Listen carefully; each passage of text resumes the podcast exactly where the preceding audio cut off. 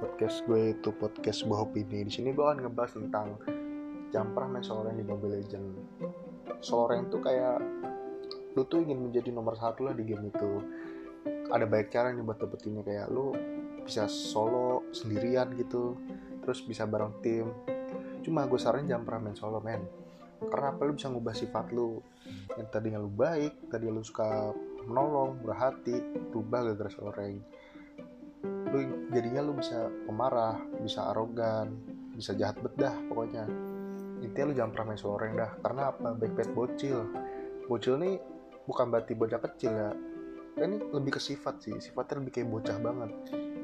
Kan gue pernah ketemu tuh orang-orang udah dewasa lah tapi sifatnya tuh bocil banget.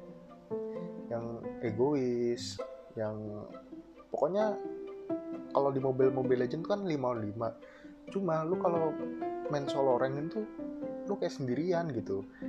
Sendirian lawan berlima.